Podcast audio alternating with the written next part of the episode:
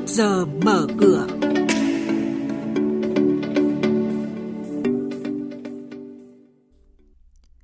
Thưa quý vị, trong chuyên mục này sáng nay sẽ có những nội dung chính đó là gói 120.000 tỷ đồng cho vay mua nhà ở xã hội vẫn giải ngân chậm. Dư nợ trái phiếu doanh nghiệp riêng lẻ bằng 8,2% tổng dư nợ tín dụng của nền kinh tế. Phiên giao dịch chứng khoán ngày hôm qua, thị trường vẫn đà tăng, thanh khoản đạt gần 22.000 tỷ đồng. Và sau đây, các biên tập viên Đài tiếng nói Việt Nam sẽ thông tin chi tiết. Thưa quý vị và các bạn, từ đầu tháng 4, Chính phủ đã triển khai chương trình tín dụng 120.000 tỷ đồng nhằm hỗ trợ cho vay chủ đầu tư, người mua nhà của các dự án nhà ở xã hội, nhà ở công nhân với lãi suất thấp hơn 1,5 đến 2% lãi suất cho vay chung và dài hạn trên thị trường. Tuy nhiên, tỷ lệ giải ngân vẫn còn chậm. Hiện nay mới có 23 dự án đủ điều kiện vay, có tổng vốn đầu tư là hơn 31.300 tỷ đồng. Trong đó, nhu cầu vay vốn của các dự án này là hơn 12.300 tỷ đồng. Theo ông Nguyễn Trí Thanh, Phó Chủ tịch Hội môi giới bất động sản Việt Nam, với người đủ điều kiện mua nhà ở xã hội, mức lãi suất vẫn đang cao. Và rõ ràng là chúng ta cần phải có những cái giải pháp để tiếp tục hạ cái lãi suất vay, đặc biệt là cho người mua. Thì như vậy mới có thể là giải quyết được cái nhu cầu khó khăn về nhà ở của người dân. Tôi nghĩ rằng hiện nay với cái lãi suất này, ngân hàng, nhà nước đang điều tiết cái lãi suất xuống ở mức loanh quanh 6% thì tôi nghĩ rằng là ở đây là chúng ta nên tối đa là bằng cái mức lãi suất mà hiện nay huy động của người dân là khoảng cỡ 6%. Cái thu nhập của người dân Việt Nam nói chung thì so với cả cái giá bất động sản, nó cỡ khoảng độ thấp hơn 20 lần.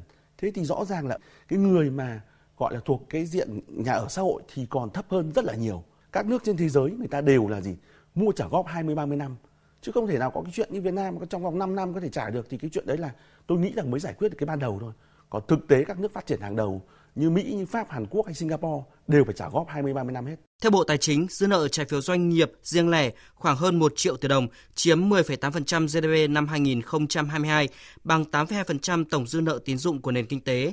Trong bối cảnh tình hình hoạt động sản xuất kinh doanh khó khăn, căn cứ các quy định tại Nghị định số 08 năm 2023, nhiều doanh nghiệp đã thực hiện đàm phán với các chủ sở hữu trái phiếu doanh nghiệp để cơ cấu lại thời hạn trả nợ. Đặc biệt, một số tổ chức phát hành trong lĩnh vực bất động sản đã đạt được thỏa thuận gia hạn thanh toán trái phiếu từ 1 tháng đến 2 năm, với mức lãi suất đường thỏa thuận tăng 0,5 đến 3% so với ban đầu. Quý vị và các bạn đang nghe chuyên mục Trước giờ mở cửa.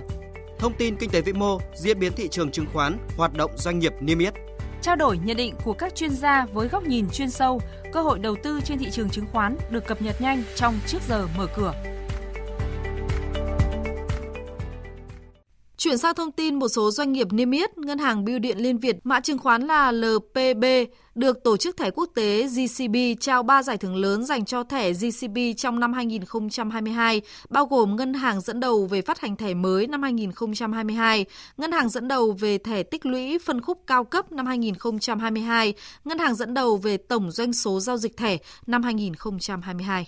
Sau khi cổ phiếu tăng trần thêm 5 phiên liên tiếp, lũy kế tăng trần 10 phiên liên tiếp tính tới ngày 4 tháng 8, công ty cổ phần xuất nhập khẩu An Giang, mã AGM trên sàn HOSE đã giải trình với Sở giao dịch chứng khoán Thành phố Hồ Chí Minh nguyên nhân cổ phiếu AGM tăng do cung cầu trên thị trường chứng khoán, các quyết định của nhà đầu tư đối với cổ phiếu AGM nằm ngoài tầm kiểm soát của công ty cổ phần xuất nhập khẩu An Giang.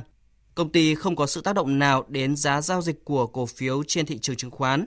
Về hoạt động kinh doanh, trong nửa đầu năm nay, công ty xuất nhập khẩu An Giang tiếp tục ghi nhận lỗ thêm hơn 53 tỷ đồng so với cùng kỳ lỗ hơn 6 tỷ đồng.